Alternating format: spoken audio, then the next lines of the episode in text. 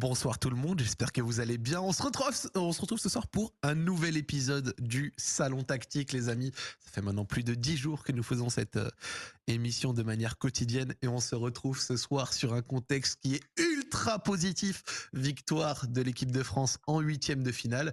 Nous allons débriefer euh, ceci avec ce soir, encore une fois, euh, le match Angleterre-Sénégal et accompagné de mes acolytes, monsieur Dan Perez ce soir. Comment vas-tu, monsieur? Salut Zach, ça va très bien. On avance dans la compétition, ça commence à chauffer et plus on avance, plus Mbappé est chaud. Donc euh, bon, c'est plutôt c'est plutôt le grand le grand bon signe pour l'équipe pour l'équipe de France. Monsieur Raphaël Cosmidis, est-ce que tu es dans la même vibe? Qu'est-ce que tu ressens ce soir après cette journée de Coupe du Monde? Euh, Je ressens beaucoup de choses. Et je ressens euh, une grande inquiétude. On parle de foot, euh, Raphaël. non, non, non, On parle foot, hein, pas vie perso. Hein. non, non, non, non, je parle de football. Non, je ne veux pas trop spoiler, mais je ressens une grande inquiétude. Si je devais résumer un peu mon état d'esprit à l'heure actuelle après ces deux matchs. Donc on aura le temps de développer tout ça. Mais tu vois, depuis le début de la compétition, tous les soirs, on est heureux de se retrouver, on voit la vie en rose, on est bien, on, on est optimiste. Et là, Là, la journée de ce dimanche, là, me, trouble un peu dans mon optimisme et notre optimisme. Je ne sais pas ce que vous en pensez, vous. Je suis donc moins inquiet pour les Anglais. Je suis un peu moins inquiet pour les Anglais, ouais, voilà. Mais je, vous laisse, on, va faire dans l'ordre, mais voilà. Je me pose des questions. On va en discuter, bien entendu. Alors déjà, je tiens juste à dire quelque chose en début de live. On vous remercie d'être aussi nombreux. C'est l'un des premiers soirs où vous êtes aussi nombreux au start. On vous voit dans le chat comme d'habitude. Euh, on remercie et on salue euh, les habitués avec euh, les mêmes pseudos, les gens qui sont là pour suivre tous nos débriefs le soir. Et on va commencer dans un ordre, mais dans un ordre inverse à ce qu'on fait d'habitude, à savoir nous allons commencer par l'équipe de France et ensuite on va parler sur Angleterre-Sénégal et un petit mot à la toute fin sur les matchs de demain. En plus, les matchs de demain sur lequel j'ai trouvé une logique un peu bizarre parce que le Brésil va jouer avant, alors qu'ils ont joué à la dernière journée. Donc euh, peut-être qu'il y a quelque chose à dire sur ça, mais ils vont avoir une sorte euh, de journée de repos à moins que j'ai trouvé un peu bizarre. Alors à moins que ce soit moi qui euh, ai plané dessus, mais j'ai eu l'impression que c'était un petit peu bizarre. Bref, au-delà de ça, on reviendra sur ça à la fin. France-Pologne avec une rencontre un petit peu spéciale et une rencontre qui a vu la France s'imposer 3-1, une rencontre qui a vu Kylian Mbappé briller de son talent, et euh, ainsi qu'une équipe de France peut-être même être un petit peu mise à, mal en première mi-temps. Qu'est-ce que vous avez trouvé, vous, et quelle a été votre première impression sur la première mi-temps Dan, je te laisse commencer. Bah écoute, la première impression, c'est d'abord euh, une surprise parce que on, avait dit que même si l'équipe de France n'était pas l'équipe la plus habituée à presser, euh, elle avait quand même intérêt à passer du temps dans le camp de la Pologne parce que la Pologne était vraiment pas dangereuse quand elle récupérait le ballon et qu'elle était dans son camp et que tu la pressais parce qu'elle n'avait pas des joueurs pour exploser. Ouais. Mais en fait, on a vu une équipe de France plutôt passive. Alors, à la fin, hein, ça lui donne largement raison. mais c'était donc d'abord de l'étonnement, puisque tu me demandes ce que j'ai ressenti. D'abord, j'ai ressenti de l'étonnement devant le manque de pressing des Bleus, mais pourquoi pas, c'est un choix. ça a créé des situations pour la Pologne qui finit avec 8 tirs la première mi-temps, alors qu'ils avaient été très très peu très peu offensifs. Leur meilleur total, c'est 9 tirs sur un match contre l'Arabie Saoudite au premier tour, mais sur tout le match. Et sinon, euh, sinon après, ils sont à environ 6 tirs de moyenne sur tout, un match. Là, ils étaient à 8. Dont une action en particulière qui leur a valu 3 tirs. Désolé, je t'ai coupé, mais l'action où ça tire sur Lloris, puis ensuite un tir contré, et enfin celle où Varane euh, sauve sur la ligne. Rien que cette action-là a valu pour 3 tirs quand même. Hein. Voilà, tu sens qu'ils avaient un peu travaillé la manière de manœuvrer l'équipe de France, qui a une organisation défensive un peu particulière et qui demande beaucoup. Euh, on, rappelle à chaque fois la zone d'Embélé, Griezmann, Chouameni, qui est parfois compliquée à gérer, les renversements quand tu bascules à 3 sur la largeur. la Pologne n'avait pas beaucoup de talent et aurait pu, aurait pu l'exploiter encore davantage. Mmh. Et, donc voilà, pour, pour, rester sur la première mi-temps, puisque c'est ta question, bon, bah à la fin, tu, tu marques et tu te dis, bon, ça va être, là, ça va être compliqué pour, pour la Pologne parce que parce qu'elle va devoir se découvrir, mais je suis pas rassuré. Tu vois, à ce moment-là, à la mi-temps, je suis pas rassuré. J'ai du mal à comprendre comment cette équipe comment l'équipe de France avait prévu son match. Parce que si c'était même défendre et, tout fermer pour contrer, même ça, ils n'ont pas vraiment réussi à le faire parce qu'ils ont mal défendu. Parce que c'est ce que j'allais dire concrètement, y a quoi qui t'a un petit peu inquiété dans la mesure où c'est vrai qu'en première mi-temps, on a vu le bloc médian un peu habituel, un peu passif ceci dit, et ce qui a permis quand même à, à l'équipe de Pologne d'avoir son petit lot d'occasions. Il y a quoi comme point d'inquiétude premier que tu as noté, bah, notamment sur cette première mi-temps euh, et que tu nous ressens ce soir? Bah, En fait, si tu la, la, passivité, tu peux, tu peux l'accepter, mais sauf que l'incompréhension, si tu veux, elle réside dans le fait qu'on avait dit, en parlant avec Ludo Bragnac hier, en parlant, moi, en discutant avec Franck Hez, euh, l'entraîneur de Lens hier aussi, ils disaient tous les deux, bon, la Pologne, c'est quoi sa seule chance? C'est de pouvoir être dans le camp des Bleus, obtenir des fautes, mettre des centres, réussir un peu euh, aussi à exploiter les côtés de l'équipe de France, parfois en attirant le latéral, en plongeant dans son dos, comme l'avait fait un peu le Danemark en fin, de, en fin de match. Et donc, tu les as laissés un peu s'installer. Donc, c'est et t'as pas, pas tant réussi que ça à comment dire, à réduire leur nombre d'occasions, alors que c'est une équipe vraiment inoffensive?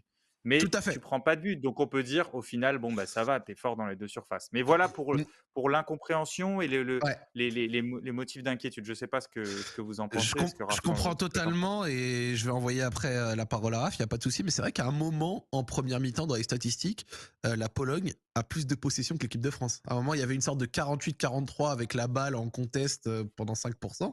Mais il y a clairement un moment où c'est la Pologne qui a le ballon et nous qui les attendons et qui essayons de jouer sur ça. Euh, Raphaël, qu'est-ce que tu notes un petit peu de tout ça? Parce que c'est vrai que là, forcément, vu la gueule de la première mi-temps, on est obligé de commencer sur les points négatifs. Mais bon, il y a aussi un moment où on va parler un petit peu des choses plus positives. Mais est-ce que tu as le même ressenti sur cette première mi-temps, sachant que dans ta preview, tu nous as dit que t'étais pas trop confiant? Euh, non, mais je suis, perturbé parce que, en fait, quand tu regardes la première période de l'équipe de France, et pour faire la comparaison avec le, plan défensif des Pays-Bas, dont on a parlé euh, dans une émission récemment où on avait détaillé ça, là, c'était très dur de voir dans quelle zone et comment l'équipe de France voulait récupérer le ballon. C'est-à-dire que ça va, le laisser, c'est pas, pas un problème. Il y a des équipes qui préfèrent le laisser, d'autres qui préfèrent le prendre mais il faut que tu sois organisé, il faut que tu aies une façon de jouer qui te permette de récupérer le ballon souvent sur des séquences similaires parce que tu vas amener l'adversaire dans une certaine zone, tu vas peut-être les amener sur le côté, tu vas les amener à l'intérieur comme les Pays-Bas, tu vois, qui forçaient les centraux américains à avancer balle au pied pour, pour venir s'empaler sur les, sur les milieux néerlandais. Mais là, sur la première période, je ne sais pas trop où la France voulait orienter la Pologne pour récupérer le ballon.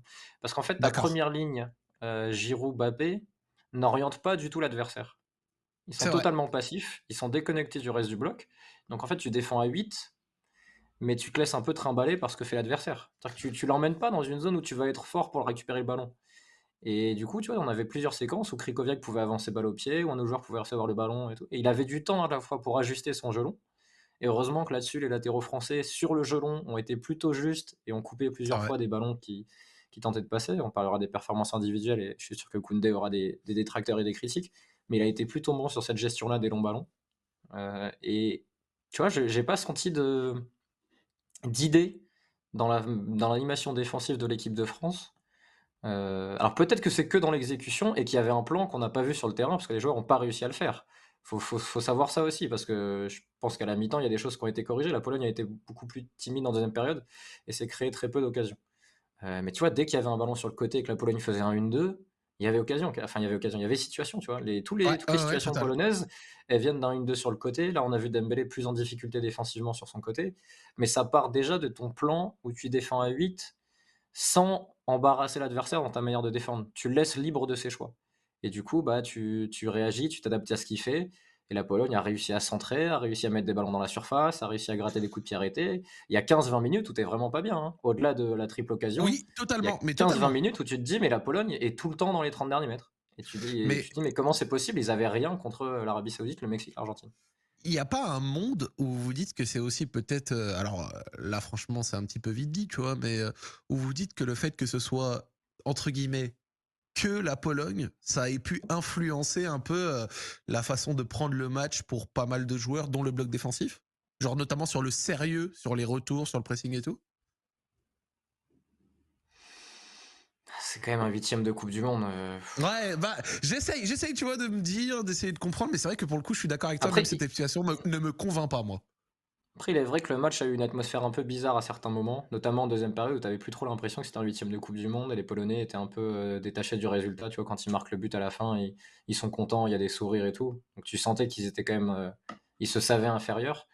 Mais, euh, mais la première période, quand même, quand il y a 0-0, c'est-à-dire que si à la mi-temps il y a 1-0 pour la Pologne, c'est pas choquant, tu vois. Non, c'est pas c'est quand, même un, c'est quand même un scénario que qu'on n'imaginait pas du tout quand on a fait le, la preview avec Ludovic Obraniak. Euh, Lui-même, qui est des deux pays, il disait Mais je vois pas comment la Pologne peut se créer des choses, Ouais.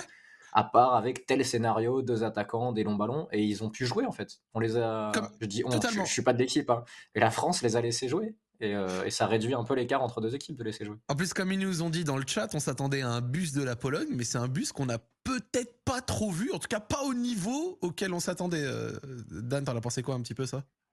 Ou- ou- Ça, c'est ça, c'est clair. Et puis, en fait, ils avaient aussi prévu des choses avec le ballon, et notamment, euh, notamment sur les côtés, en fait, euh, parce que il arrivait que le latéral monte énormément et il pouvait euh, être sur le côté à deux, voire à trois avec le renfort euh, de Lewandowski ou d'un des relayeurs. Mhm. Et en fait, si vous vous souvenez bien, après le Danemark, on avait expliqué l'animation défensive des Bleus où Dembélé essayait d'abord de resserrer, puis ensuite, quand le Danemark touchait le piston, si Dembélé n'arrivait pas à y aller, c'était Koundé qui devait sortir vite. Et le Danemark, un peu au fur et à mesure du match et en deuxième mi-temps, réussit à attaquer un peu le dos de Koundé, de Koundé, c'est-à-dire le fixer au large et après attaquer son dos. Et là, en fait, ce qui a donné aussi l'impression d'un match compliqué pour Koundé, c'est que la Pologne a insisté là-dessus en mettant plusieurs joueurs. Et donc, soit Dembélé ne pouvait plus fermer intérieur et s'écarter énormément. Et du coup, la Pologne arrivait à avancer à l'intérieur. Il y a une action à un moment, c'est, je sais plus, c'est à la 30e, il y a un, il y a un 1-2 euh, assez facile en fait, où la, la Pologne euh, transperce le, le milieu de terrain parce que Chouameni a une trop grande zone à couvrir. Oui. Soit en fait, Koundé, il est arrivé en deux contre un, comme sur la, sur la fameuse action de la touche euh, qui crée une occasion. En fait, Ouais. Koundé, il a deux joueurs. Il a deux joueurs. Et il y a déjà Dembélé sur un autre, mais Koundé, il a deux joueurs. Et donc, il sort sur un, il y en a un autre qui part dans son dos. Et effectivement, euh, alors que tu attendais de voir un- une attaque défense, c'est pas tant les choix de la Pologne que ceux de l'équipe de France qui ont permis à la Pologne d'avoir le ballon. Et on a vu que la Pologne, évidemment, logiquement, avait travaillé des choses avec le ballon et, essayé d'appuyer sur les points faibles de l'équipe de France. Structurellement, ça a marché, mais après, individuellement, ça n'a pas concrétisé, déjà parce que l'équipe de France est, impliquée dans sa surface et surtout parce que la Pologne, je crois, manque aussi de, de, talent et de tranchants euh, offensifs. On a beaucoup parlé un petit peu de ces points négatifs qui sont évidents, parce que je trouve que l'équipe de France fait une première mi-temps euh, assez décevante. Mais malgré tout, fin de la première mi-temps, le but qui arrive, euh, le but d'Olivier Giroud avec une belle passe de Mbappé, et ensuite euh, une seconde mi-temps un peu plus débridée. Euh, si on fait un petit peu mi-temps par mi-temps, en ayant forcément euh, noté les points de déception en premier, qu'est-ce qu'on a à dire un petit peu sur la suite du match, et notamment sur un truc, et par exemple là je reprends les termes de Elias, un grand tweetos foot que je suis, il a dit des fois on oublie un truc sur le football, c'est qu'on aime bien l'intellectualiser, le théoriser par les tactiques et tout, mais c'est que des fois on oublie un fait, c'est que c'est souvent dans des équipes et notamment dans ces formats coupes, les meilleurs joueurs sur la pelouse qui gagnent. Qu'est-ce que vous en pensez un petit peu de tout ça et, de la suite et de la réaction de l'équipe de France? Parce que moi, franchement, sans déconner, euh, tout en prenant en compte tout ce qu'on vient de dire et ces défauts-là qui m'ont beaucoup inquiété, il y a quand même un moment où je me suis dit, ok, d'accord, c'est vrai qu'ils ont peut-être pas été parfaits. Euh, Il y a beaucoup de choses qui ont été mal faites. Même, je trouve, dans l'application, c'était pas 10 sur 10. Mais à la fin, quand même, il y a eu du bon. Vous en avez pensé quoi, Dan Je te relance sur ça.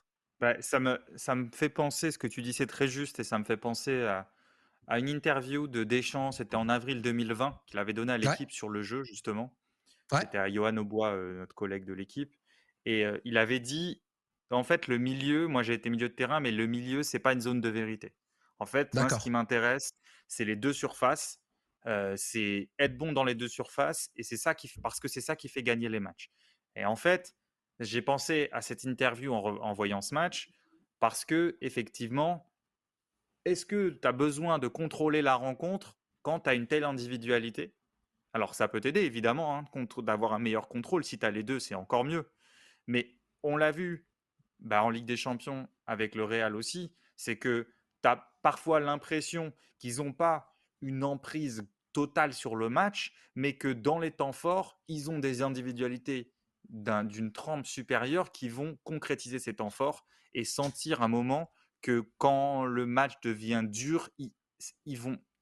C'est là que leur talent va, va comment dire, s'exprimer le mieux. Et Mbappé, il incarne complètement ça. Mbappé, il est létal. T'as pas besoin, en fait, t'as pas besoin, tu, finis à 3, bon, il y a 3-1, mais tu sais même pas si tu, on s'en fout en fait que le contenu reflète le, le match parce que, parce qu'en fait, il faut le prendre en compte dans l'analyse.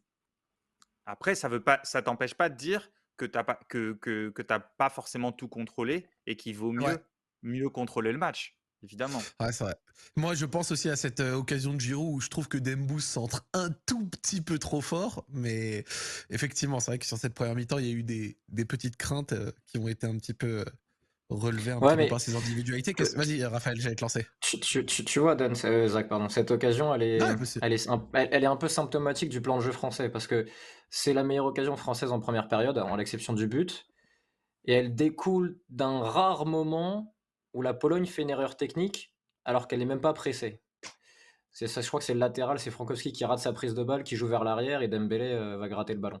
Oui. Mais si tu allais presser cette équipe polonaise, il se serait passé quoi?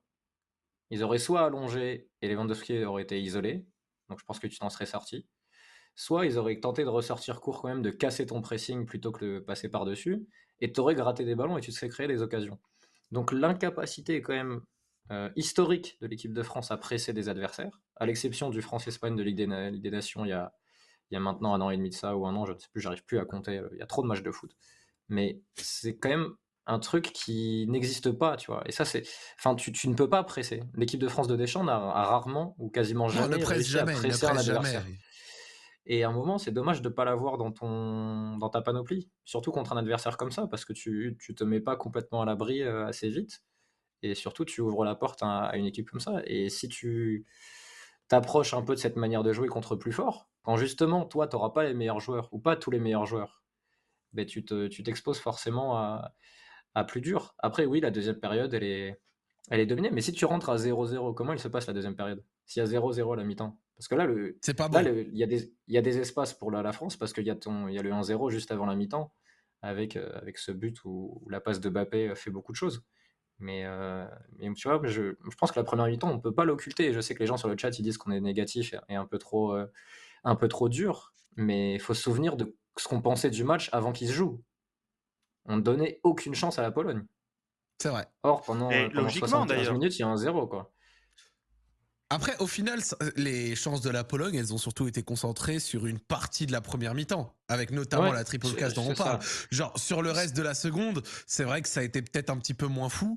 Et pour le reste, moi, il y a quand même un truc que je tiens à noter, c'est que le Mbappé, quand il a fallu quand même nous mettre un petit peu, tu vois, de, de déséquilibre et de perf un petit peu individuel, moi, je vous cache pas, je sais pas si vous avez eu cette impression aussi, mais le moment où il reçoit le ballon pour le deuxième but, où il prend tout son temps, et où à un moment je m'arrache limite les choses, je me dis mais pourquoi tu la joues aussi lentement cette action? Et où il envoie cette frappasse. ça a été le sourire quand même. Dan, je sais pas si toi t'es d'accord, et moi ça m'a fait ça. Ah oui, en plus, en plus c'est une de, de c'est une de ces spéciales c'est-à-dire la, fermeture un peu du pied, tu vois, comme ça, quand tu es en angle. Bon, ça fait le pauvre Chesney, ça fait, ça fait 5, 5 pions qu'il prend de Mbappé cette saison, entre le PSG Juve en Ligue des Champions, et souvent il prend des pions assez monstrueux. Et, effectivement, tu, devant cette action-là, tu cries déjà pour, la, pour le, geste, pour ce que tu as dit du, du changement de rythme en fait sur un pas ou de, de la différence entre l'impression de lenteur qui précède la frappe et la vitesse de la frappe est là où elle est, elle est partie. Donc c'est cette, tu vois, cette dichotomie là, elle te, elle te fait un peu sauter de ton siège. Et puis tu es forcément obligé de dire, encore lui quoi. Encore lui, encore dans un moment, encore dans un moment, c'est la coupe du monde. Il est encore là. Euh, tu vois, au bout d'un moment, c'est monstrueux et puis tu t'en fous en fait de ce qu'il fait ou fait pas dans le jeu. Et alors pour le coup, ce qu'il faut dire, Ce qu'il faut dire, c'est que, alors, je pense que tout le monde le voit, c'est il est détaché en phase défensive. Et c'est un peu, c'est c'est le jeu de Deschamps d'assumer complètement ça. C'est-à-dire, tu as deux manières de gérer l'apport défensif faible de Mbappé. Soit tu râles à tout va et tu pestes et tu t'engueules avec lui, ce qu'aurait fait par exemple Comté, on imagine. Soit tu dis, ok, je prends ça comme un postulat et je m'organise en fonction et j'essaye de ouais, je joue autour de ça, ouais. Pour le, pour le détacher parce que c'est tellement une menace. Il est j'ai tellement envie de, de, de, le laisser comme ça en menace pour l'adversaire en contre-attaque et de lui laisser de la lucidité que tu sais quoi, t'aimes pas défendre, et eh ben ne défends pas et ça nous va très bien. Raph, t'es d'accord avec ça? Oui, je, suis d'accord, mais je trouve que tu vois ce qu'on avait adoré sur les premiers matchs, c'était que l'équipe de France, euh, malgré la non-implication de Mbappé, avait quelque chose qui défensivement tenait à part le début de match contre l'Australie. En fait, tu vois, ça a un peu ressemblé au début de match contre l'Australie, de toute façon, le moment où là, ça n'a pas été bon contre la Pologne. C'est un peu les mêmes séquences. C'est-à-dire que les milieux adverses sont libres, ils peuvent faire du gelon, ils peuvent ajuster, ils peuvent mettre des ballons dans la surface. Il s'était passé exactement la même chose contre l'Australie. Je pense que c'est ce sur quoi le staff risque d'insister. Parce que quel que soit ton adversaire, des périodes aussi longues, à partir de maintenant, ça va te coûter beaucoup plus cher. regarde, on en parlera après. Le Sénégal, ils ont déconnecté 8-9 euh, minutes sur 45 où ils ont été très disciplinés. Ils ont pris 2-0 à la mi-temps. Tu vois Et là, à partir de maintenant, alors oui, Mbappé déconnecté, c'est. Mais si, je sais pas si vous vous rappelez, mais il y a quelques temps, avec un joueur qui, euh, qui va vite aussi et que la France va peut-être affronter, c'est Rashford. Solskjaer faisait pareil à Manchester United. Il faisait pareil avec Rashford et avec, euh, je me demande si c'était pas à l'époque même Martial qui était avec lui devant ou un autre attaquant qui allait très très vite. Mais ils étaient deux déconnectés du jeu. Lukaku, je pense. Les deux étaient déconnectés et ils jouaient tous les deux la carotte. Euh, là, t'en as qu'un seul avec la France. Mais il est tellement, euh, tellement décisif que ça se justifie. Par contre, le reste de ton équipe, je pense que sur l'aspect défensif, il y, a, encore du, mieux à trouver. Parce qu'on avait dit que Dembélé défendait très bien. Et là, sur le côté, il s'est fait, il s'est fait avoir par beaucoup de 1-2. Euh, avec Koundé, les deux, les deux se sont fait, euh, se sont fait envoyer plusieurs fois, tu vois, par les Polonais, notamment le duo Berezinski-Frankowski, qui a plutôt bien joué les coups euh, côté gauche, côté polonais. Et après, tu as la deuxième. Et la deuxième, c'est c'est ce que tu disais, Zach, quand tu citais le tweet de, de Elias Bailiff. c'est la deuxième, c'est la mi-temps des joueurs. C'est la, la, période des joueurs, tu vois. C'est-à-dire que c'est la, la période où Rabiot il monte en puissance, il gagne encore plus de ballons. T'as Griezmann qui va défendre dans sa surface, parfois plus bas que Chouameni, et qui sort des ballons de sa surface comme s'il était un central. Et t'as Mbappé qui punit à chaque fois. Et quand tu as ces trois joueurs-là qui performent en même temps, avec un Mbappé comme ça, un Rabiot qui a ce volume-là, et un Griezmann qui joue comme s'il était euh, Deschamps, en fait, il va finir au même poste à ce rythme-là. Euh, tu vois, tu, Après, le problème que j'ai avec ça, Raph, c'est que tu vois, malgré l'implication de Griezmann, j'ai revu un peu des séquences là pour un papier pour demain, il n'a pas, il a pas tous les réflexes d'un milieu def, tu vois. Et donc, même s'il court, même s'il est irréprochable, il tac et il a le goût pour ça. Et ça, c'est. Il y, a quelque chose de beau à voir Griezmann aussi défendre, pour prendre goût à ça et montrer qu'il a du, qu'il prend presque du plaisir à aller tacler sur un adversaire. Il n'a pas tous les réflexes, donc parfois dans la surface, bon bah il est là, c'est-à-dire qu'il est là, il est impliqué, mais être au niveau de la concentration le niveau de concentration que peuvent avoir les joueurs très défensifs et habitués à ça, bah, il, y a quand même un écart avec lui. Donc Moi, ce que j'ai pas compris, ce que j'ai pas compris dans la perf de Griezmann aujourd'hui, c'est à quel moment et pourquoi. Et ça, enfin, on comprend pas tout, on peut pas tout savoir, mais toi, tu as qu'à revu le match, Dan, peut-être que tu me le diras. Pourquoi parfois il rentrait dans la ligne des milieux pour être à 4 avec donc Rabiot, Chouameni, Griezmann, Dembélé. Ouais, le classique. Et pourquoi, et pourquoi parfois il était, comme ça a été le cas sur les premiers matchs, et je, je, je, je cherche encore la, la variable d'ajustement, il était plus haut que Chouamani, quasiment dans un 4-3-1 et avec les deux autres déconnectés devant. Bah en fait, en fait c'est ça. Et en revoyant, c'est très dur de, de, repérer ce qui est préparé là-dedans. Donc ce qui est sûr, c'est qu'on l'a on l'a vu, on a vu que c'était lui qui sortait devant la ligne de 3, donc en défendant presque comme, comme sur les premiers matchs, on va dire, comme sur le premier match, même sur le, sur le deuxième encore plus, parce que sur le premier c'était moins clair. Et en fait, le problème, c'est que, c'est que vu que la Pologne arrivait à avancer, malgré tout, parce qu'elle touchait soit les extérieurs, soit elle arrivait à avancer par les, par les mécanismes qu'on a, qu'on a présentés là, ben en fait, il était obligé de revenir après, en fait, comme une sorte de, tu vois, de, de, de mec qui, qui, vient faire un retour défensif. Et donc, ça le, ça le plaçait beaucoup plus bas parce que la Pologne, la Pologne avançait et ensuite il restait dans cette position basse pour, pour défendre. Et c'est ça, en fait, sur les, situations où il arrive dans la surface, c'est ça qui le, le qui, qui, qui, le, qui le recule autant sur le terrain. Tu vois, je pensais qu'il y avait eu un ajustement.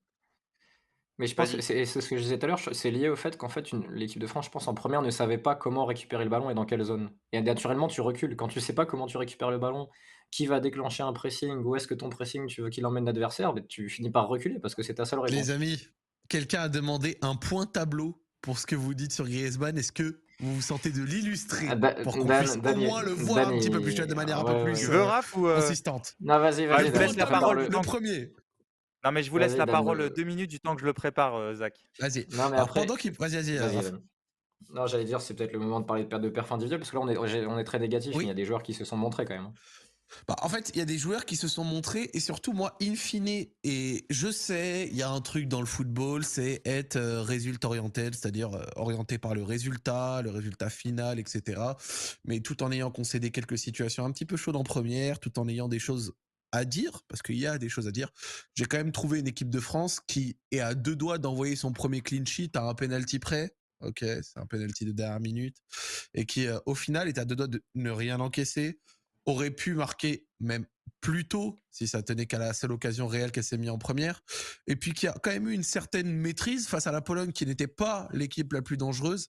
Mais je trouve que ce soir, quand tu es un adversaire qui va affronter l'équipe de France, tu arrives face... Euh, à une sorte de, statement, tu vois, face à une sorte un petit peu euh, d'effet d'annonce en mode l'équipe de France, c'est un petit peu ça, ok, euh, avec certains des ingrédients qu'on trouve en 2018, un bloc médian, une grosse solidité, euh, pas parfait, bien sûr, mais avec surtout des individualités qui à tout moment peuvent te tuer.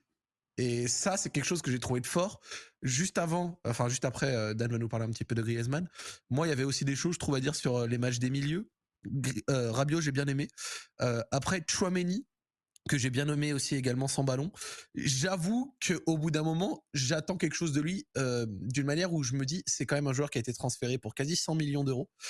Et pour ça, je le trouve peut-être un petit peu neutre par rapport au statut qu'il a. Je sais pas si c'est aussi ton impression. Parce que moi, j'avais vu le milieu de l'équipe de France, ils prennent le ballon, ils la donnent vite. Ça, ok pour Rabiot. J'avoue que Chouameni, je l'attends peut-être un petit peu plus sur ça. Je sais pas si tu vois ce que je veux dire.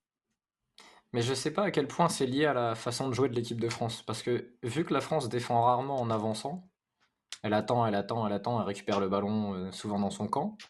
Est-ce que c'est ça qui empêche de voir le Chouameni qu'on a beaucoup aimé, beaucoup aimé à Monaco et que le Real a maintenant? Parce que finalement, ouais. c'est quelqu'un qui est capable de, sortir fort sur le temps de passe, de gratter des ballons dans les pieds en avançant, de participer à un pressing agressif. Là, il est dans un rôle. Une fois euh, sur une action dans la première mi-temps. là, il est dans un rôle plus stationnaire. quoi. C'est un milieu def d'une équipe qui défend dans son camp. Donc, je pense que ça correspond moins à ses qualités, de 1, et 2, au début de sa carrière professionnelle. Depuis qu'il est parti de, de, Bordeaux pour aller à Monaco, il a souvent été dans des équipes qui voulaient défendre en avançant. Par exemple, quand il a été très bon dans le Monaco Kovac, c'était une équipe qui allait presser, qui grattait des ballons, qui avait un milieu avec Fofana qui avançait aussi. Tu vois Et là, il est dans un rôle euh, où il faut être. Et c'est plus dur de défendre comme ça parce qu'il faut savoir, tu, tu vas pas sortir tout le temps. Tu vas pas courir tout le temps, il va falloir que tu grattes des ballons, tu vas devoir euh, vite orienter parce que tu es dans ton camp et il y a un pressing à la perte adverse. Donc euh, je pense qu'il a un peu de peut-être de mal avec ça parce que c'est vrai que depuis le début de la compétition, il est là, tu vois.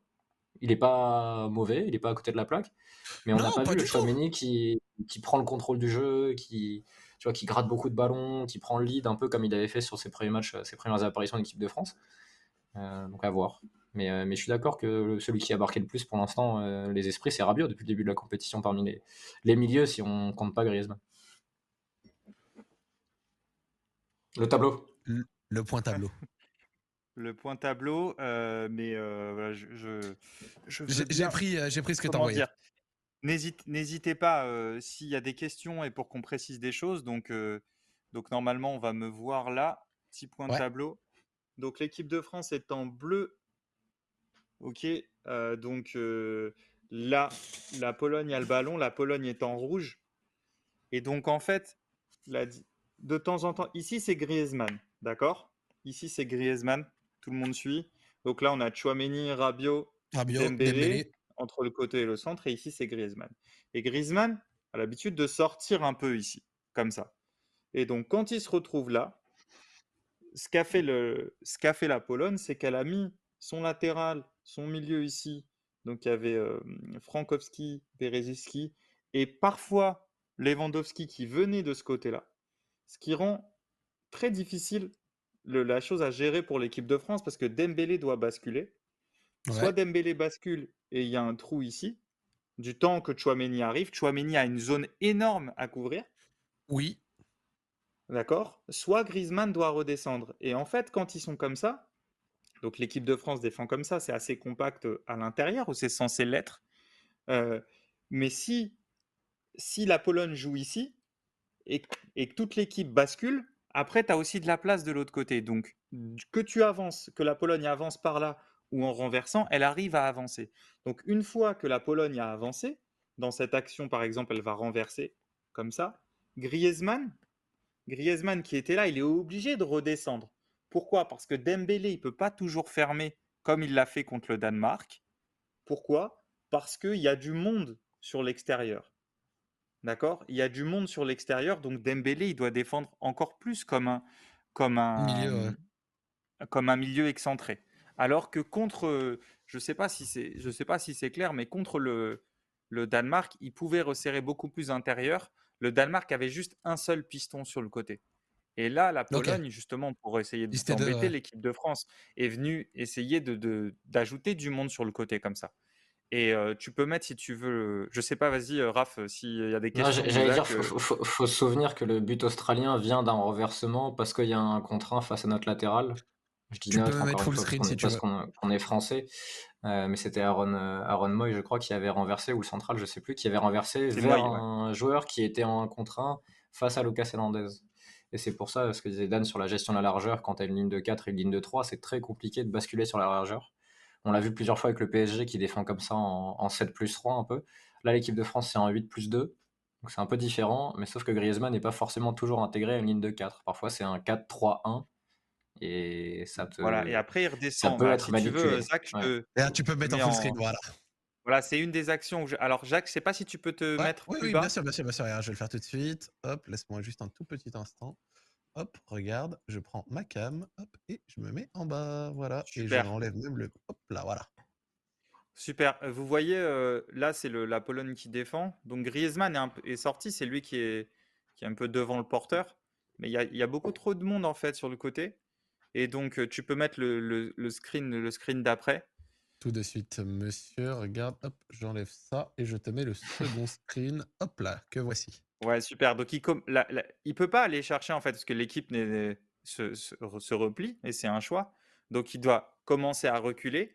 Et là, c'est Fofana maintenant, c'est plus Chouameni, mais l'objectif est le même. Donc ça a bien basculé. Vous voyez, ça a bien basculé en zone. Il y a Rabiot aussi qui, va être en train de fermer. Vous voyez Rabiot à droite de l'image qui va être en train de fermer. Donc c'est des bons réflexes. Mais comme la Pologne, comme je vous l'ai expliqué, peut renverser, et vu qu'ils sont trois pour basculer, la Pologne, si tu mets le, screen d'après, tu vas voir qu'ils ont, ils ont renversé déjà. Et en fait, Griezmann, il est super impliqué et maintenant, il a, depuis le renversement, il a commencé à redescendre. Et vous le voyez ici, il, est dans la, il arrive vers la surface. Ça, c'est, vous savez quelle action c'est? Ça, c'est l'action qui précède le but de Mbappé. Oui. D'accord Donc Avec après le gros dégagement que lui-même fait dans la surface, d'ailleurs. Exactement, exactement. Donc ce que je, ce que je veux dire, c'est qu'on peut, on, peut voir cette action de plusieurs manières. Soit on dit, ouais, il y a des grosses failles. Soit on dit, Griezmann, quelle implication parce qu'il va arriver jusqu'à la surface. Ouais. On peut aussi se dire, on peut aussi se dire, ah ouais, mais si c'est pas la Pologne et c'est une équipe qui enchaîne plus vite avec plus de talent, si Elle en profite de ça, pas sa prise de balle, si Milik manque pas sa prise de balle, ça peut, ça peut mettre en danger l'équipe de France. Alors là, Griezmann revient super bien et finit par dégager le ballon sur Giroud et après ça va enchaîner sur, sur Dembélé et Mbappé. Mais voilà, c'est ça dépend comment vous voyez le comment vous voyez les choses, comment vous avez envie de voir les choses et comment vous avez envie de vous projeter. Et, ça dépend beaucoup de qui ouvre le score. Parce que quand tu ouvres le score avec une équipe qui défend comme ça, avec Bappé qui joue la carotte, euh, c'est très très difficile de, survivre. Tu vois, c'est le cas de la Pologne, là, qui a dû s'ouvrir en deuxième période et qui forcément a pris des contres. Mais si tu concèdes l'ouverture du score, ça change beaucoup de ce que tu fais.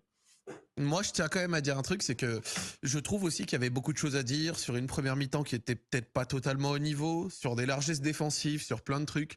Mais pour un premier match de phase finale de mondial, face euh, certes à la Pologne qui était, euh, on va dire, un danger relatif mais peut-être un petit danger quand même. Euh, je trouve qu'on s'est, enfin, s'est quand même pas trop mal sorti. Et c'est peut-être, ça tient peut-être qu'à moi. Peut-être qu'on va dire que je suis un petit peu trop positif sur ça parce que je suis quand même inquiet face aux Anglais, dont on va parler dans quelques instants. Mais sorti de ce match, je suis quand même relativement satisfait parce que j'ai quand même l'impression que l'entièreté du groupe a pris la mesure de ce qu'il affrontait et que les quelques difficultés qu'on a pu trouver là, je dis pas qu'on va pas les trouver ailleurs parce que notamment structurellement, il y a des choses à redire. on, a, on a critiqué ce côté droit plusieurs fois. Mais euh, Enfin, on l'a pas vraiment critiqué, on a pointé les, les, manques peut-être.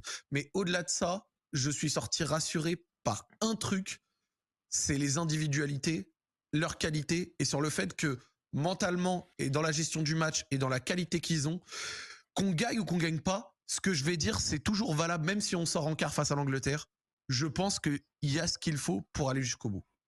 Voilà. C'est le sentiment, sentiment que j'ai eu. T'as le meilleur joueur de la compétition. C'est toi qui l'as. Hein.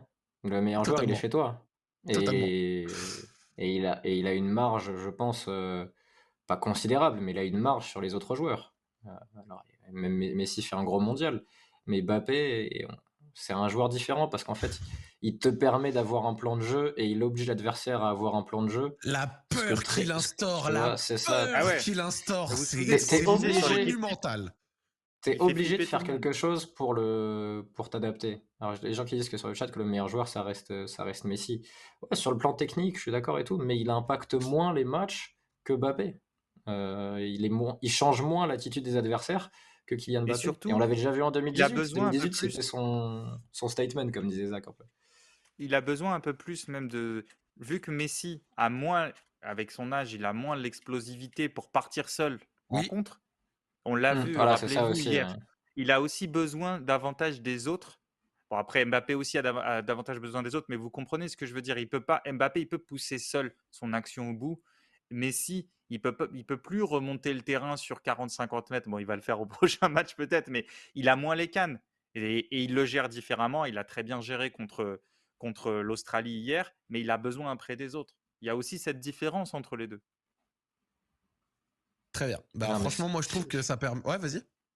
Non, parce que on a mis dans le conducteur le monstre Bappé, et puis Dan et moi, on a passé une, demi-heure à se plaindre euh, de l'animation défensive des Bleus, tu vois. Donc, euh, on l'a un peu oublié, mais le foot appartient. tu l'as dit, tu, l'as dit, Zach, le foot appartient aux joueurs aussi. Et quand tu as des joueurs de ce niveau-là, et tu vois, tu gagnes 3-1, donc le, tu, pourrais y avoir 3-0, mais tu gagnes alors que tu as quand même beaucoup de joueurs qui sont pas au niveau qu'ils avaient en poule.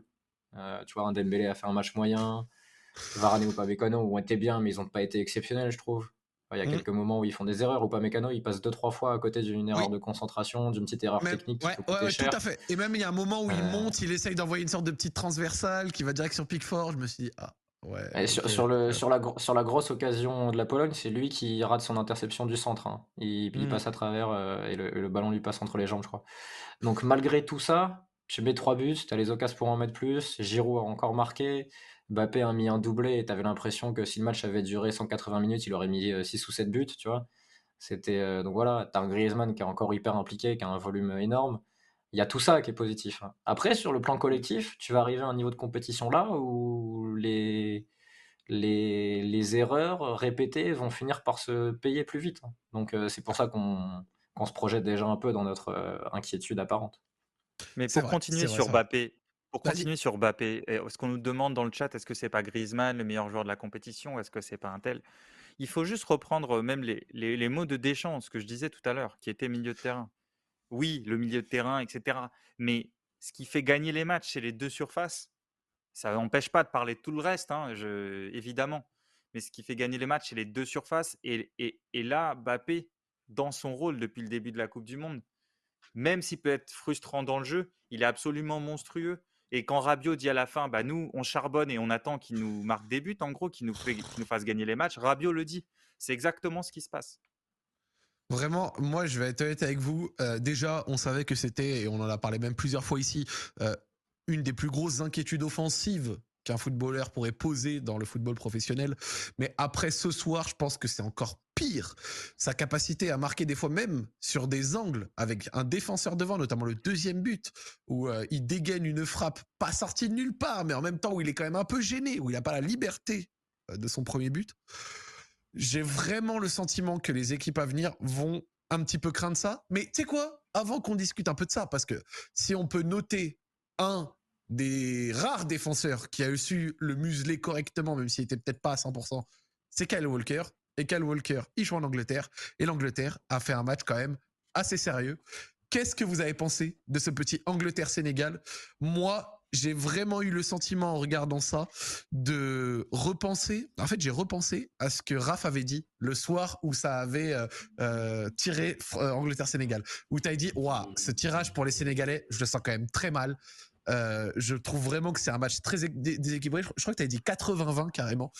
Et j'ai vraiment eu le sentiment de voir, et c'est aussi quelque chose que peut-être Gareth Southgate a, instauré avec le temps en dehors du choc de 2016 face à l'Islande, c'est une équipe qui a joué un peu comme des papas, je trouve, face à une équipe qui a été disciplinée. Je critique pas les Sénégalais, ils ont été vraiment disciplinés et ont joué avec leurs moyens, mais où sur quelques erreurs, quelques phases, quelques contres super bien menés, avec des individualités très fortes, a su leur en caler trois en fait.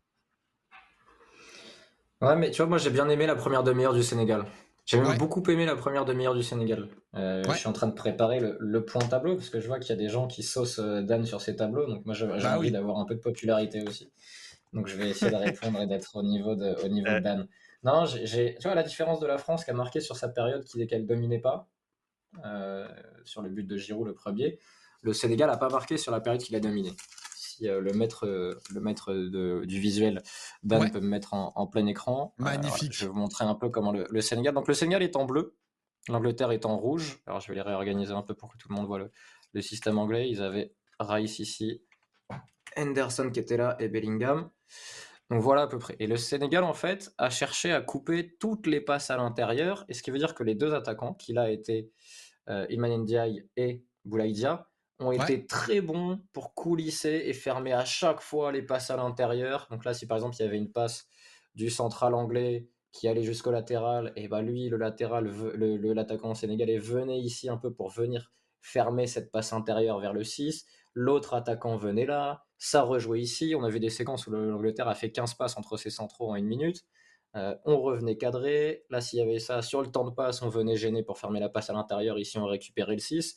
Le Sénégal a été vraiment, vraiment bien organisé sur 30 minutes. Euh, d'ailleurs, l'Angleterre se crée rien pendant 30 minutes. je ne sais pas si vous avez souvenir d'une euh, occasion pour l'Angleterre sur les Limite, un des trucs marquants de la première mi-temps en dehors de l'Angleterre, ça a été la grosse, grosse parade de Pickford sur la frappe de Boulaye Dia, si je dis pas de bêtises, mais en tout cas sur l'occasion. C'est ça. Avec Ismail Assar, ouais, c'est ça. Il y a Boulaïdja qui frappe et Ismail Assar derrière qui, passe tout près de, marquer. Et je les ai trouvés très bons là-dessus. Je me suis demandé combien de temps ça durerait pour le Sénégal sur le plan physique, parce que pour les deux devant, c'est hyper énergivore de faire ça. Il faut être très concentré, parce qu'en fait, ils ont toujours empêché les, les centraux d'avancer balle au pied et de venir dans le bloc adverse. Euh, et surtout que Rice refusait L'Angleterre refusait de faire descendre Rice euh, entre les centraux. C'est Walker, c'est Walker qui a fait troisième central, ouais. C'est Shaw qui est, qui, est, monté comme ça. Et il y avait Walker qui est ici, qui est venu faire le troisième central euh, avec les, deux autres. Mais ils n'ont pas pris de risque balle au pied, ils n'ont pas avancé. Donc c'était très bien organisé par le Sénégal. Et sur la première situation où l'Angleterre crée un décalage, là où Foden fait une petite euh, laisse passer le ballon, la touche un peu talonnade, ça fait but. Et c'est vraiment, ça m'a fait mal pour le Sénégal parce qu'ils ont fait des efforts énormes pour tenir cette Angleterre, avoir un bloc organisé. Ils ont essayé de ressortir un peu proprement les ballons, ils ont été assez sereins balle au pied, et ils sont punis direct. Et par contre, dans la foulée du but, euh, j'avais l'impression qu'ils étaient, euh, que c'était la 85e minute, quoi. Qu'il fallait vite revenir, que c'était la panique. Tu vois, ils ont pris. Euh, il y a 5, 6, 7 situations pour l'Angleterre entre le premier but et la mi-temps et ils finissent par être punis sur une action qu'on dirait, enfin, on dirait une action de 90e minute, le deuxième but de l'Angleterre. c'est vrai. Bellingham il transperce le terrain, aucune faute tactique, comme si tout le monde au milieu avait des cartons jaunes. C'est dingue. Ne pas faire faute.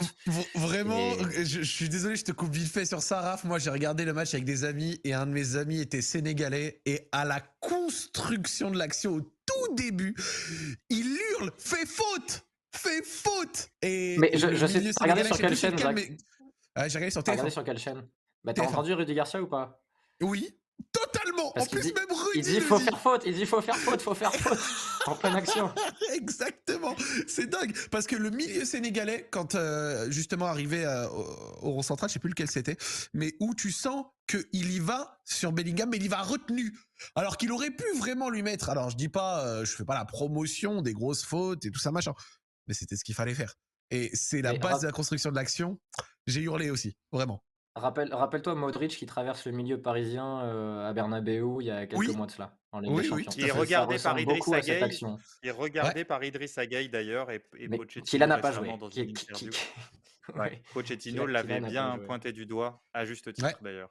Et qu'il a été suspendu, Idriss Gueye, effectivement. Mm. Mais oui, ce qu'on peut dire, c'est, encore une fois, par rapport à ce qu'a expliqué Raph, moi, je vais plutôt prendre le le- l'angle anglais.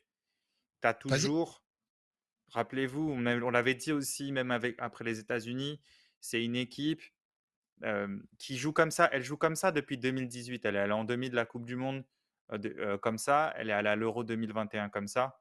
Les, les, les centraux prennent le temps. C'est pas grave si ils verticalisent pas tout de suite. Ils essayent de pas forcer les passes. Ils prennent le temps et parfois ça paraît lent.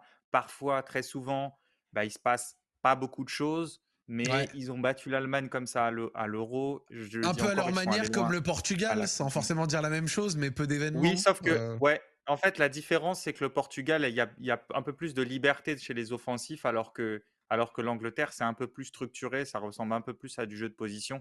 Alors que chez le Portugal, voilà, il y a plus de, de part d'interprétation qui est accordée aux, aux joueurs offensifs. Ouais. Et, et, euh, et comme en plus, tu peux, au moment où ça, où ça bascule, où tu trouves la passe, comme sur le but, c'est-à-dire que c'est la, la déviation de Foden, tu as un facteur clé. En fait, tu en as deux. Tu as les projections de Bellingham, dont on a parlé euh, le soir de la première mission, je crois, rappelez-vous, Ouais, euh, qui est capable de, se- de se projeter au moment où le, le jeu change de rythme. Et tu as les relais de Kane dos au jeu.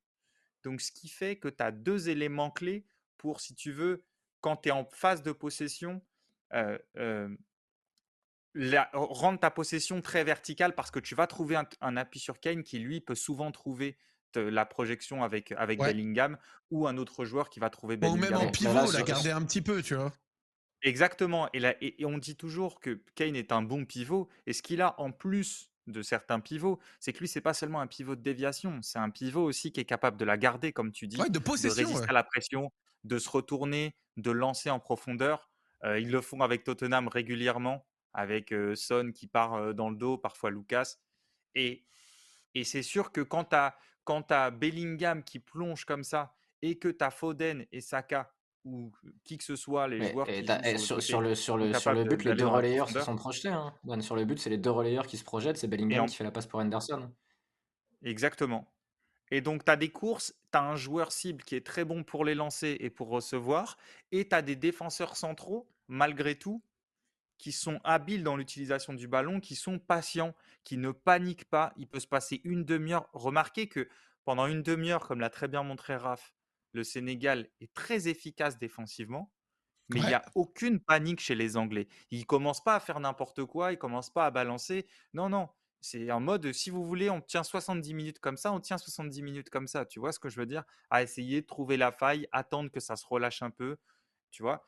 Et, et ça, ça c'est le signe aussi d'une équipe qui a son identité. Je sais que Southgate prend très cher et je continuerai de le défendre jusqu'au bout depuis 2018, mais elle a une identité claire, Oui, cette équipe. totalement. Et en plus, elle a su intégrer Bellingham très intelligemment. Il y a un milieu de plus. Et Henderson, ce qu'il arrive à faire, en rajouter un peu de densité au milieu et en même temps être capable d'aller vers l'avant, de se projeter, et ben ça, ça, ça rend quand même une équipe Non, cohérente. et surtout qui, si qui on me veut fait être. peur et qui me fait peur pour euh, l'écart. Oui, oui, oui. Moi, elle me fait peur. Elle me fait peur pour plusieurs raisons. Et elle me fait peur pour une raison qu'on n'a pas encore évoquée, mais qui est évidente. Déjà, elle me fait peur que sur les deux derniers tournois dont ils prennent part, ils perdent contre la Croatie.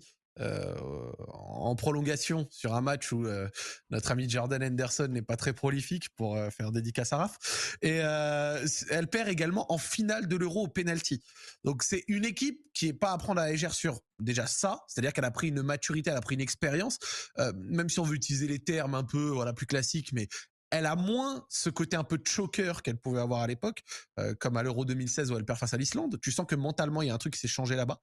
Et surtout, au-delà de ça, et c'est sur ça que je la crains peut-être plus que bien d'autres sélections, c'est ses coups de pied arrêtés. On en a parlé beaucoup. Alors ouais, c'est peut-être le point coup de pied arrêté de la soirée. Ah d'ailleurs, Zach, t'as remarqué ce que faisait le... Euh, puisque tout le monde suit maintenant, ça fait, ça fait deux semaines qu'on travaille tous ensemble, le chat avec nous. J'espère que tout le monde a remarqué ce que, que le Sénégal avait changé d'organisation sur le corner, avait plus mis de mecs au poteau. Oui, et comment ils ont géré Maguire. Et t'as vu comment ils ont géré Maguire? C'est-à-dire tout le monde en zone et Koulibaly sur Maguire en indiv, tous les, tous les autres en zone. C'est un truc qu'on a. Non, non, mais c'est un truc qu'on n'avait pas vu encore dans cette Coupe du Monde. Ouais, ouais. Mais même sur un moment, il y a un corner, euh, tu vois, pour euh, l'Angleterre, où Stones réussit à la reprendre dans la tête, et où tu vois, et en fait, c'est là où je me suis dit, ah ouais, putain, ça, ça peut être problématique dans une compétition où 30% des buts sont marqués de cette manière. Il y a 4 ou 5 Anglais, je crois, au départ de la surface. Les 5 ont des courses différentes, variées, mais au-delà de dire, waouh, des courses variées sur des mecs qui vont prendre de la tête, c'est que, à minima, c'est penser chacun c'est ce qu'il a à faire. Et ça donne une tête de Stones qui ne donne pas but et où je me dis, sur une équipe qui a peut-être un petit peu plus de mal sur coup de pied arrêté, ça là, ça peut particulièrement faire mal. Et c'est sur ça que je crains peut-être un petit peu. Voilà. Raphaël, je sais pas si tu es d'accord. Ouais, vas-y, avant de laisser, Juste avant de, excuse-moi Raph, avant de te laisser la parole, euh, l'équipe de France défend différemment parce que là, le Sénégal était en zone. Donc, euh, et les joueurs ont encore pu prendre de l'élan. On le rappelez-vous, on l'avait noté euh, sur le match précédent. Sauf que l'équipe de France défend en individuel complète, plus trois joueurs en, qui sont en zone. En zone et le, ce sur quoi il faudra être vigilant, c'est que l'Angleterre est vraiment très très forte pour préparer des blocs et pour isoler. Et quand tu es en individuel, tu suis, ton, tu suis ton joueur un pour un.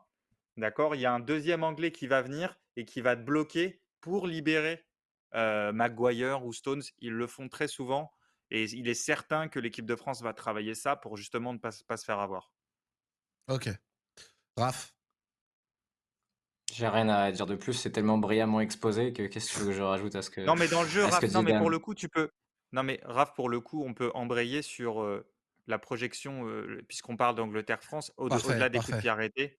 Je sais pas, tu vois, il y a, quand même pas mal de choses. On en parlait avant l'émission, tu peux il y a pas mal de choses qui peuvent poser problème à l'équipe de France. Ouais, pour expliquer un peu l'inquiétude, alors peut-être que, que, la France va être largement dominante sur le plan individuel et que ça va, ça va régler beaucoup de problèmes. Euh, maintenant, à l'heure actuelle, donc, tu as une des forces de l'équipe de France, c'est Kylian Mbappé, qui joue côté gauche maintenant. Et en face, tu as Kyle Walker, qui historiquement est un des joueurs qui arrive le mieux à le gérer. Donc on verra si le Kyle Walker de, 2022, qui euh, revient de blessure juste avant la compète, sera au niveau pour le, pour le gêner. Il a été un peu en 2021 pour rappeler, euh, ouais, ouais, mais en 2021 pour le rappeler, euh, alors même que bon Mbappé était aussi un petit peu euh, dérangé physiquement, il me semble que la première mi-temps face à City du PSG, je crois que Mbappé touche sur 8 ballons, un truc comme ça, face à Kyle Walker. Et, même l'année dernière, sans doit étonner de face au Real, Kyle Walker qui revenait de blessure lâche sur la fin du match face à Vinicius, mais c'est parce que Vinicius l'a tapé sur la longueur, a continué à envoyer ses courses, a continué à envoyer ses appels et a été géré correctement, peut-être 75 ou 80 minutes. Et il y a que à la fin où sur la longueur, Walker, tu sens qu'il lâche un peu physiquement et où Vinicius prend l'avantage. Mais là, Walker a l'air déjà d'être un petit peu plus près, un petit peu moins sur ce côté retour de blessure. Et c'est vrai que ce côté-là m'inquiète un peu parce que Walker, si on doit citer peut-être trois défenseurs qui ont su tenir Mbappé correctement ces dernières années de manière récente, bah Walker, c'est l'un de ces mecs. Alors ça, ça c'est un premier problème. Que tu peux régler, tu as plusieurs solutions. Ça peut être qu'un Mbappé qui va jouer plus intérieur et un Théo Hernandez qui prend le couloir, et tu fais un duel de, de latéraux où c'est Théo qui prend la largeur et Mbappé va à l'intérieur. Voire, ce que tu peux faire, c'est inverser soit sur une partie du match où les laisser permuter librement, Dembélé et Mbappé. Ouais, ce qui mettrait Mbappé sur des séquences à droite, comme en 2018, pour embêter Chaud. Et Dembélé, qui est moins fort à la course, mais qui par contre, dans sa dribble, est plus créatif et a plus de variété que Mbappé parce qu'il peut sortir pied droit ou pied gauche. je pense qu'il embêterait un peu plus Walker, qui sera plus embêté sur 5 mètres que sur 20 mètres. Ça, c'est une première possibilité. Après, les autres axes qui peuvent être inquiétants, c'est euh, bah, la zone de l'équipe de France dans l'axe, la zone Chouameni, Dembélé, Griezmann, où Kane et Bellingham peuvent se balader librement. Ça, c'est Ouais. une deuxième problématique. Et puis après, tu as les affrontements euh, contre les latéraux, et notamment Koundé, qui pour l'instant n'a pas eu d'ailier très vif à gérer, mais qui là peut scoltiner Foden ou du Grealish, qui est un joueur percutant, qui l'embêterait peut-être un peu moins sur la partie vivacité, agilité. Ouais, Mais Foden peut aller c'est pas le plus percutant, je trouve, mais Foden, ouais, Non, clairement. mais surtout, Non, mais surtout dans la Aston Villa, de ce tu que vois. dit Raph. dans la continuité de ce que dit Raph, c'est que on a, on a parlé tout à l'heure de ce qu'avait essayé de faire la, la Pologne en mettant sur cette partie gauche, sur la, donc la partie droite de l'équipe de France, en mettant du Ouais. monde. Mais si là, l'Angleterre fait la même chose, elle a, la elle a une propension à le faire, c'est assez naturel, bah, sur la partie gauche, tu aurais Bellingham, Kane qui se déporte, l'ailier gauche. Donc c'est une autre qualité de joueur. Et chaud qui n'a pas un mauvais pied en plus. Euh, D'ailleurs, sur le premier but, il y a une espèce de. Ils sont quatre comme ça euh, à, à- à créer l'action. Il y a Shaw, Kane, Bellingham et Foden. Mm. Et, et c'est pas le, le côté de l'équipe de France le plus. On est le plus fort, oui, largement. Le plus euh. dense, ouais. Le plus dense, même s'ils essayent de, de s'impliquer. Donc, euh, C'est vrai que ce, Donc, coup, ce, ce petit carré, euh, ce petit carré euh, Varane Koundé, euh, Dembous Griezmann, c'est vrai que c'est clairement pas notre point et notre point de défense le plus fort. Mais alors, vous savez quoi? On a parlé un peu, euh, parce que je vois, on nous le reproche dans le chat à juste titre, ça peut, c'est écoutable, y a pas de souci. On a parlé un peu des- éventuels côtés un peu négatifs de l'EDF face à cette euh, équipe d'Angleterre. Qu'est-ce qui, à votre sens, serait un de nos points forts face à ces derniers? Que ce soit dans notre attaque, dans notre milieu, même dans notre défense, quels sont les points forts évidents qui ressortiraient face à cette Angleterre pour vous? Kylian Mbappé, à toi, Raphaël. Ah. Ah, après, t'as la... on, a- on en a peu parlé, on a cité son nom pour dire qu'il avait fait des bonnes choses. Tu as quand même un Rabiot qui peut répondre sur le plan du volume, Oui, qui peut oui. gérer les projections d'Henderson. À voir si là, il va pas à nouveau inverser Griezmann et Rabiot sur certaines séquences pour que Rabiot défende dans la zone de Bellingham, gauche, par ouais. exemple. Tu vois. On- Il y avait eu cette piste-là qui avait été évoquée avant le match contre le Danemark. Finalement, la France l'avait très peu fait pendant la rencontre. Mais euh, ça pourrait être une possibilité, tu vois, pour, euh, pour l'équipe de France de, de, ré- de répondre un peu en mettant Rabiot, qui est aussi euh, très athlétique et, et qui est costaud dans la zone Bellingham. Euh, après, il faut pas dire que la, faut pas que la France s'adapte complètement à ce que fait l'Angleterre. hein. C'est un match où je pense que c'est du, les deux équipes sont à peu près du même niveau. Ouais. Le meilleur joueur, est, le meilleur joueur est côté français assez clairement. Mais je pense que la- l'Angleterre aura le ballon par contre. Tu vois, et ça, l'équipe de France sera Oui. contente là-dessus. Ouais. Parce Oui, que oui, oui, tu vois, Dan, parlait des longues séquences de possession.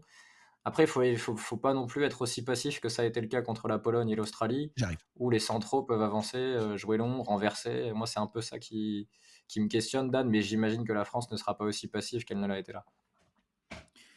Après, euh, après, je pense qu'elle est, elle est quand même à l'aise pour, euh, pour se replier, l'équipe de France, mais même euh, idéologiquement.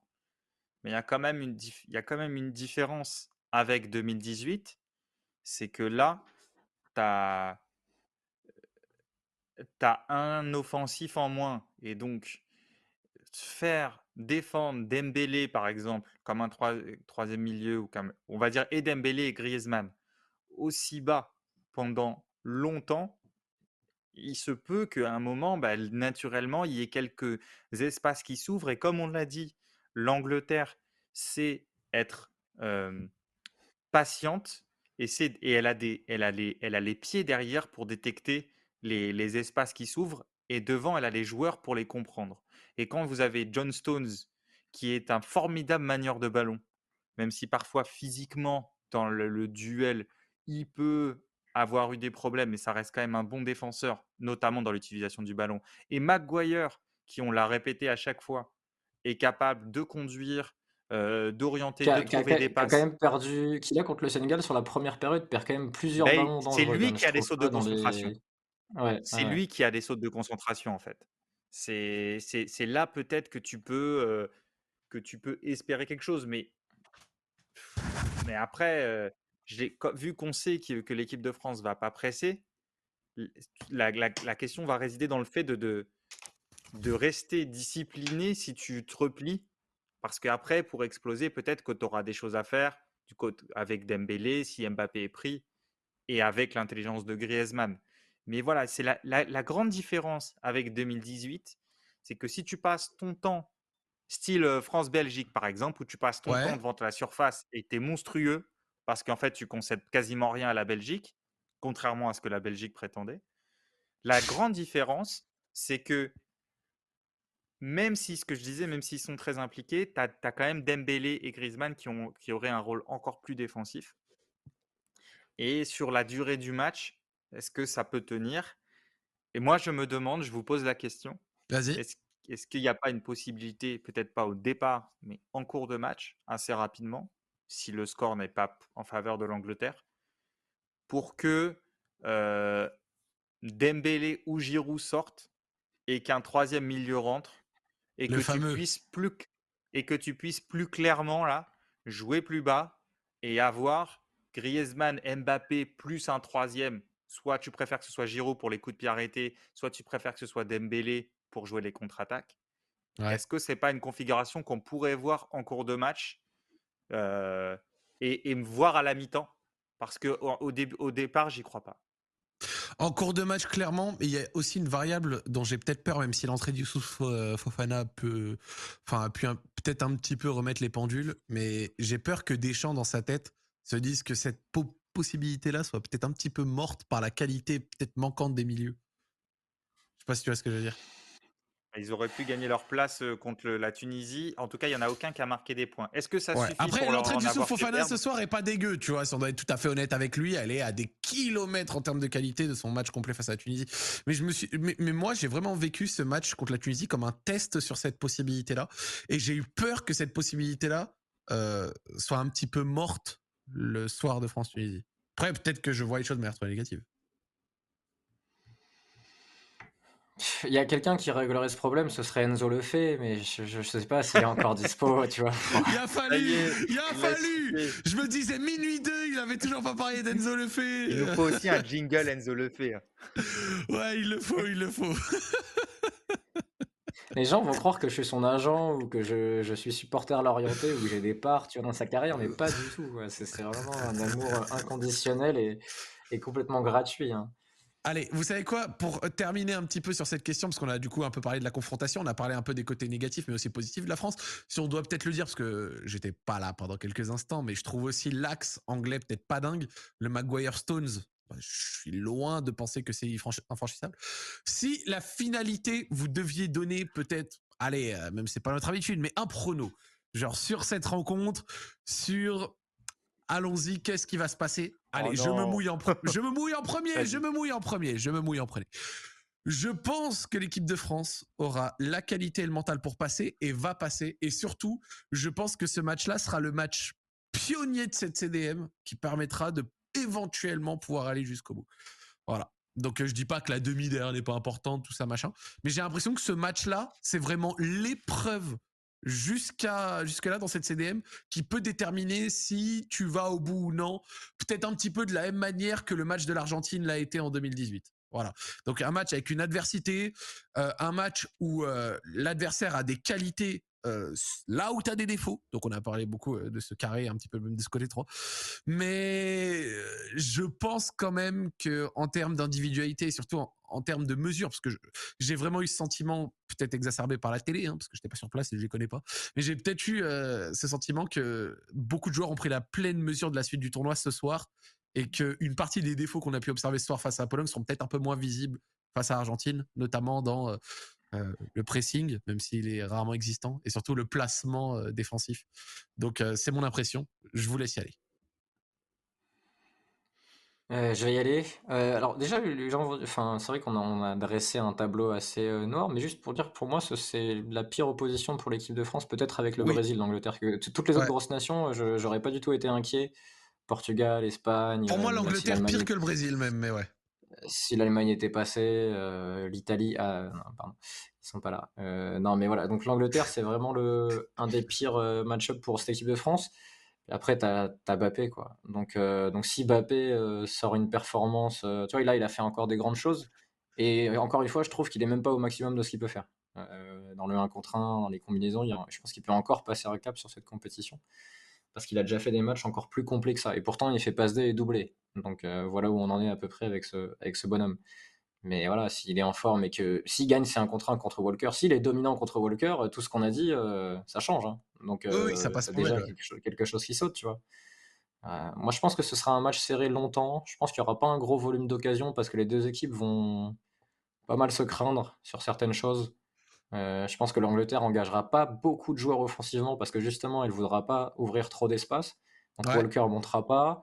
Je suis pas sûr que Shaw monte beaucoup, par exemple. Ou alors il y aura une sécurité, euh, mais vu que c'est Bellingham de son côté, bah tu peux pas dire à Bellingham non plus de rester bas parce qu'après tu n'as plus de projection.